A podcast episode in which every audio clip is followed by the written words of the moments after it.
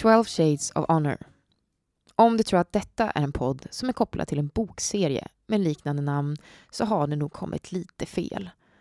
Däremot så är du hjärtligt välkommen att lyssna på en podd av Somaya kvinno och tjejjour som behandlar ganska exakt just det motsatta ämnet.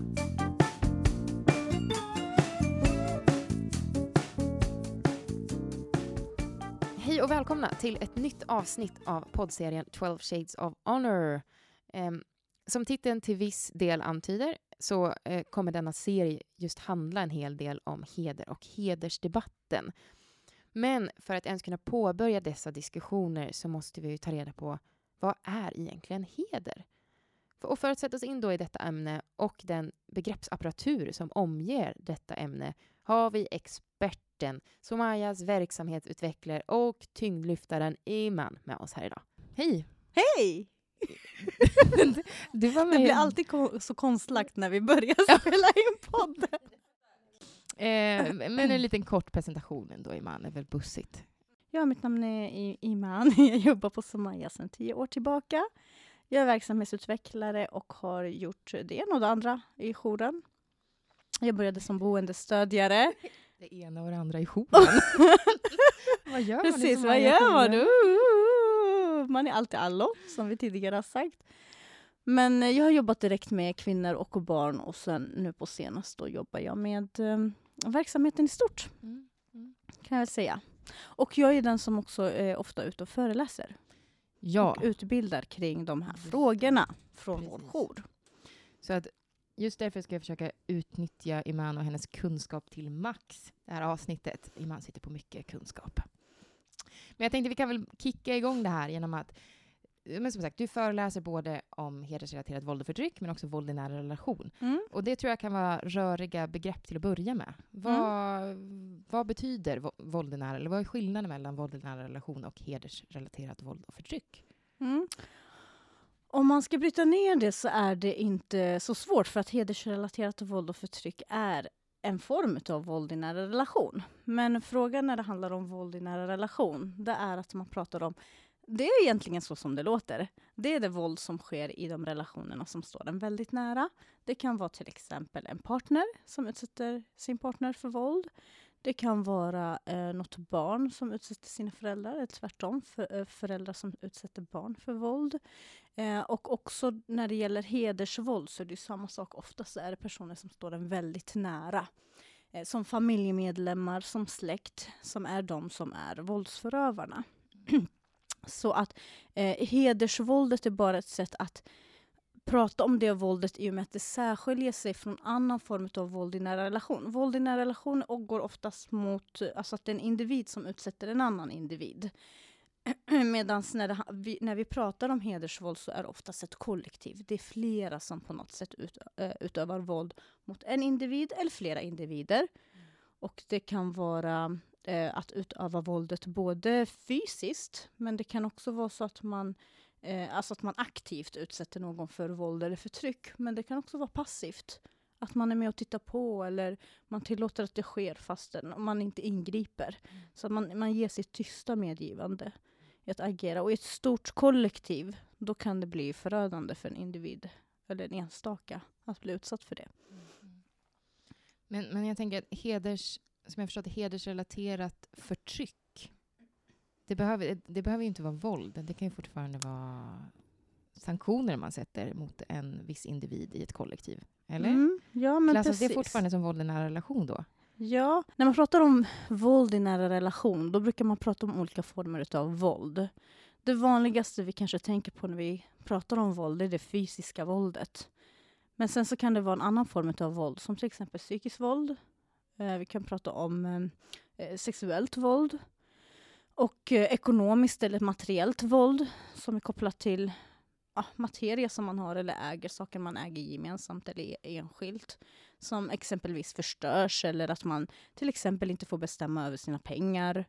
Att det är någon annan som har ett övertag i ekonomin i hushållet. Utöver det så brukar vi också prata om socialt våld på Somaya. Och med det så menar vi att det är viktigt att benämna att vissa personer oftast inte är fria. Man är till exempel inte fri att umgås med vem man vill. ha de vänner man vill ha eller eh, skapa de sociala relationerna man vill. Man kanske inte geografiskt får vistas, man kanske inte får gå till vissa ställen, att man blir begränsad på det sättet. Och den här formen av våld ser vi väldigt mycket i en hederskontext. Nu ser jag ett annat begrepp. Men det handlar om, när vi pratar om hedersvåld och hedersförtryck. Våldet är ja, det våld som sker, men att det kan finnas olika former av förtryck som inte vi kan på något sätt definiera som våld. Som till exempel någon, någon som bestämmer om någon annan, eh, vad de personen ska ha på sig. Det kan handla om att man inte får göra vissa saker. Det kan handla om att på något sätt planera inför en familjemedlems eh, framtida liv, att man är begränsad i vilken livspartner man ska ha.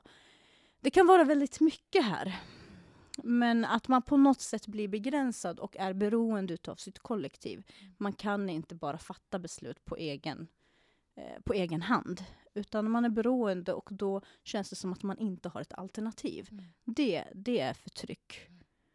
När det gäller heder, då pratar vi om att det är så svårt också med själva begreppet heder. Vi har, jag tror inte vi har benat ut det där. Vad är heder? För heder har, vi har liksom benämnt en problematik med det begreppet heder och det, vad det, det, det är inte liksom själva hedersvåldet är vad det symboliserar. Vad symboliserar hedersvåldet? Hedersvåldet är, eller hedersförtrycket, det är en form av eh, ett sätt att leva där ett anseende är väldigt viktigt. Ett rykte är väldigt viktigt. Att vad folk säger är väldigt viktigt. Man lever i en sån kontext där såna värden blir viktiga mm, mm. för en.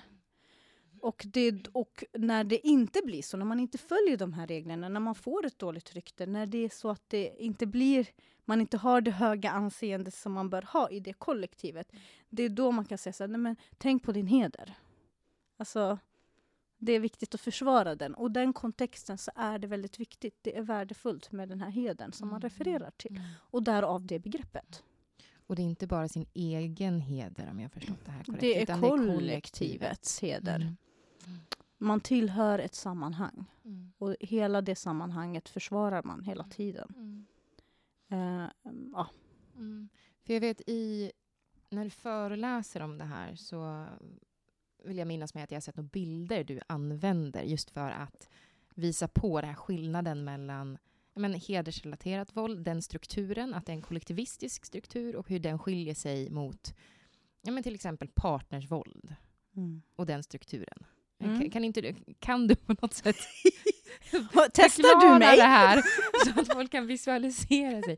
För jag tycker att de, de, det är väldigt talande bilder. Det gör det väldigt enkelt att förstå hur mm. strukturerna ser ut. Precis, för där, där så generaliserar vi väldigt mm. mycket.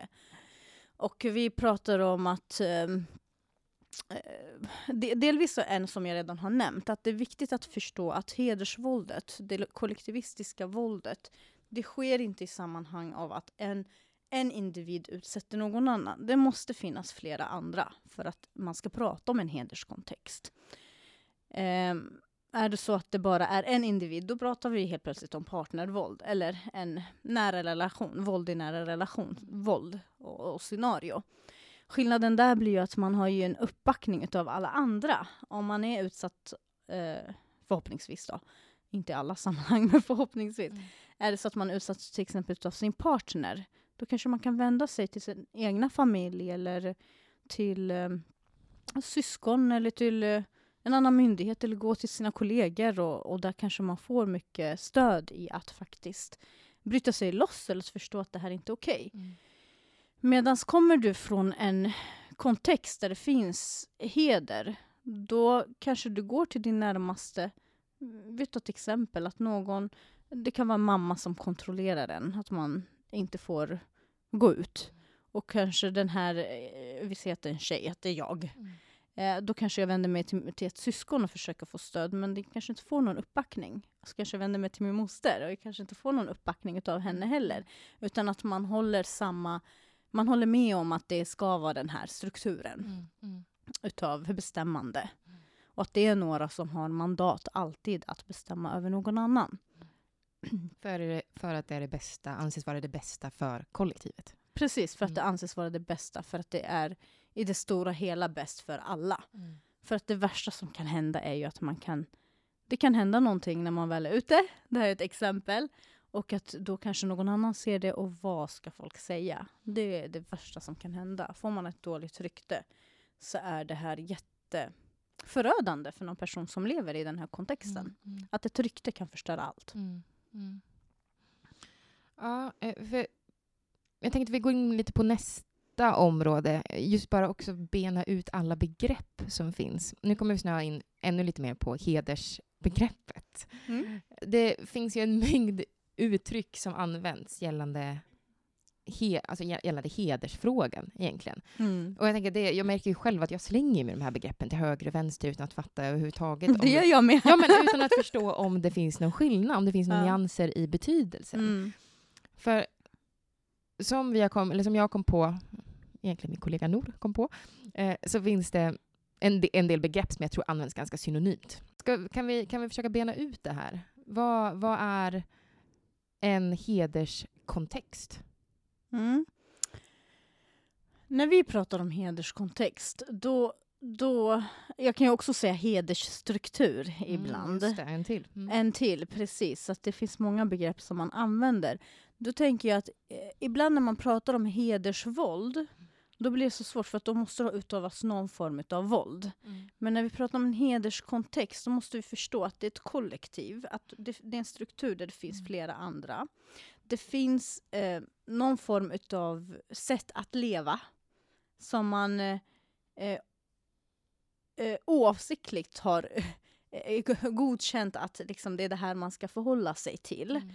Och att det sker oftast utan att man behöver beskriva, alltså man beskriver ju oftast inte att man lever i en viss form av hederskontext. Utan det är vanligtvis att det bara är så. Mm. Det är som att jag, skulle jag ställa frågan till en person eh, som eh, levt i, hedersvåld eller någon form av hed- hedersförtryck och ställa den frågan med "Va- varför är det så hos er? Alltså det vanliga svaret är ju ja men det bara är så. Så har det alltid varit. Alltså man har inte ifrågasatt, ifrågasatt det sättet att leva Mm. eller hur, hur det fungerar i ens kollektiv. Så att ibland, för för förenklat så pratar vi om en hederskontext för att det kan vara så att personer lever i en hederskontext men inte är utsatta direkt för våld eller förtryck. Man upplever sig inte vara utsatt för våld eller förtryck. Mm. Men man, man lever ändå i en sån struktur. Mm. Mm. Inte förrän det sker någonting där man bryter kanske mot den normen i hedern. Nu kommer den till, hedersnorm. Det finns ett sätt att leva. Egentligen så kan man säga att hedersstruktur, hedersnorm och eh, hederskontext Kontext? kontext är egentligen samma sak. Mm. Att det finns, det råder någon form av eh, samsyn Mm. kring att det finns någon struktur, det finns någon överordning, underordning, det finns eh, oskrivna regler. Eh, men att man som sagt kanske inte är utsatt direkt för någon form av, man upplever inte att man är utsatt för någon form av förtryck eller våld. Men att när det väl sker en incident där man avviker, det är då det syns ifall det kommer utövas någon form av förtryck eller våld. Det är en viktig poäng du gör där också, för det känns som att många som kvinnor som kan vara inskrivna hos oss lever då i en kontext där de faktiskt inte har, de har inte upplevt våld eller egentligen förtryck i någon vidare bemärkelse så, men fortfarande lever i en kontext, de är i skydd för att det har skett någonting som gör att mekanismerna kan triggas igång.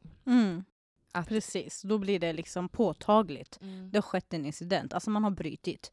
Ett sånt typiskt exempel är när en kvinna kanske väljer att skilja sig Mm. från sin man.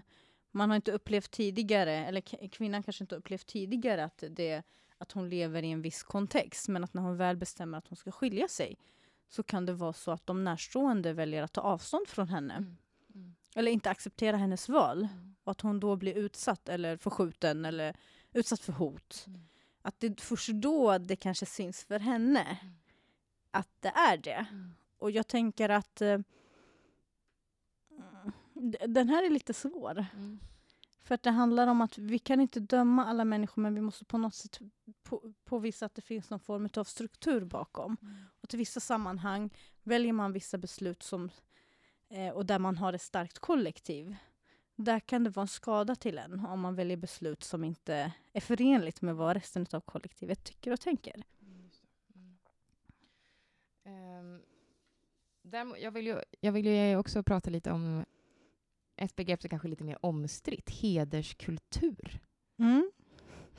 Vad, vad innebär hederskultur? Ja, alltså vi brukar ju prata om eh, olika former av maktordningar när vi pratar om heder och hedersvåld. Det är viktigt att förstå att eh, när vi pratar om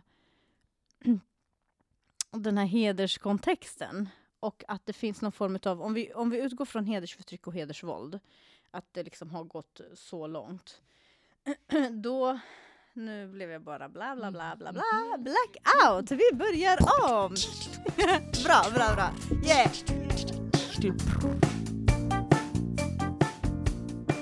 Jo, det här är så svårt tycker jag. Jag tror att vi tycker att ehm, det finns olika definitioner utav uh, vad hedersvåld är och vad det grundar sig i. Eh, många olika organisationer um, grundar det här problematiken på olika sätt. För att förenkla och inte göra det så komplicerat. Jag ska försöka att undvika liksom krångla till det. Det är redan så rummet. krångligt. Ja. Eh, så kan man eh, kort säga att eh, kultur är en form av maktordning. Man kan använda sin kultur beroende på vad jag vad, vad, är det jag tolkar in i kultur och kulturbegreppet? Vilken kultur tillhör jag beroende på vad? Handlar det om traditioner, sedvänjor, ett sätt att leva? Eh, handlar det om musik? alltså, handlar det om ursprung också beroende på? Alltså ett land har olika former av kulturer. Vad syftar vi på här i Sverige med alla olika kulturer? Alltså, det blir så svårt. Jag kommer själv från Irak. Det finns ju hur många kulturer som helst i bara Irak. Om jag ska liksom ta det exemplet. Men absolut, det kan vara en större struktur som gör att vi eh, ger det någon form av legitimitet. Att eh, bestämma över oss eller ge oss någon form av struktur. Det kan vara till exempel, vi pratar om olika maktordningar istället. Vi utgår från intersektionalitet och vi pratar om olika maktordningar. Då pratar vi om, eh, det kan handla om religion, det kan handla om ursprung, det kan handla om utbildningsnivå, det kan handla om kön, det kan handla om Eh, vad finns det för flera? Hjälp mig. Du som är så bra, Elsa. Jag? Ja. Det finns olika former av maktordningar. När man väl ska prata om det så försvinner det. Och då, eh, det vi, vi säger istället här på det är att det kan vara olika former av maktordningar som man använder för att få någon form av legitimitet kring att bestämma över någon. Mm. Så till exempel, om det funkar bäst med dig att det är liksom religionen, religion och Gud är någonting som är högt eh, liksom, högt upp och eh, det är lätt att referera för en person som är troende att men det är det Gud som bestämmer det här. Mm. Eller handlar det om att till exempel en statusfråga att till exempel, ah, men vi kommer från en välbärgad familj. Att jag kan lätt ställa mig på, men vår status är högre än de där. Du kan inte göra som alla de där andra. Att det kan lätt, man kan lätt referera till personer, eh, för personer om den här maktordningen som är så viktig att vi ska förhålla oss till. Eh, också det här med kön, att det är lätt för, om, om man kommer, oftast när man lever i en hederskontext så är könsrollerna väldigt eh, stereotypiska. Att en man ska vara den som försörjer och den som bestämmer högsta hönset och kvinnan är den som tar hand om barn och familj och så. Så att där kan man också använda, utöva den makten, att ah, men du är kvinna, det här är ditt ansvar. Eh, då använder man sig utav den där maktpositionen. Mm. Och den kan se väldigt olika ut beroende på sammanhang. Vi stöter på det här med våra hjälpsökande. Att det kan vara olika maktordningar som de trycker på är orsaken till att de utsätts för någon form av förtryck eller våld. Mm.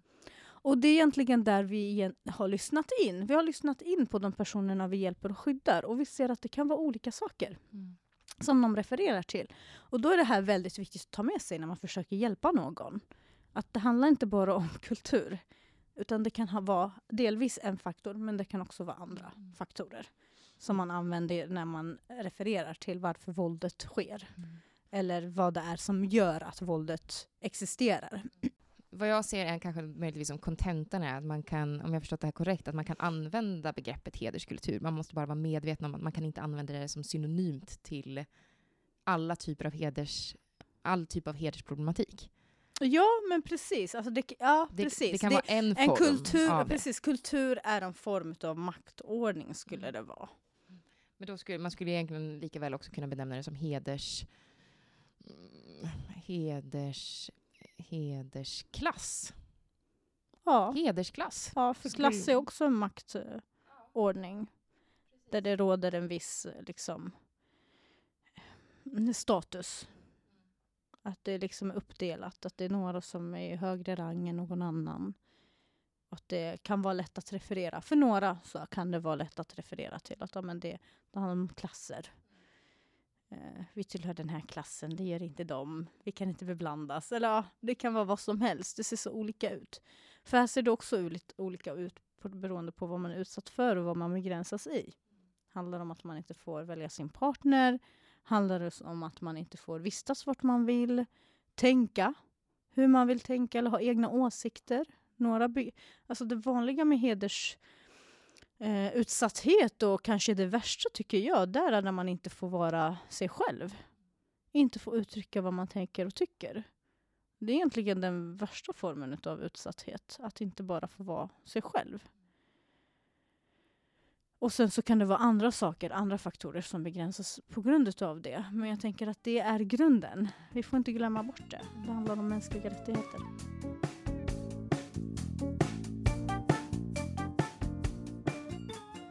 Vi hade en diskussion här innan vi kom in i poddrummet om att eh, kollektiv våld kan ske på olika platser. Vi bara inte ser det för att vi pratar oftast med, med heders, hedersvåld och då blir det så här, ah, heder, nej det här är inte heder här. Men ett exempel, eh, eh, kollektiv våld kan ske bland gäng.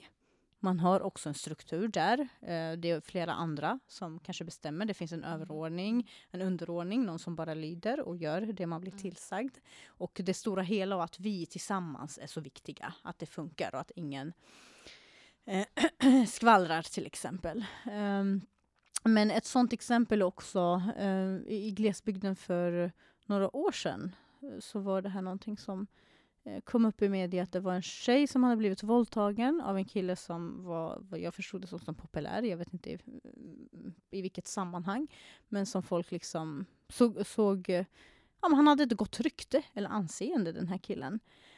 Och eh, när hon anmälde att hon hade blivit våldtagen så st- stöttade eh, byn, alltså hela, hela byn stöttade killen i det här.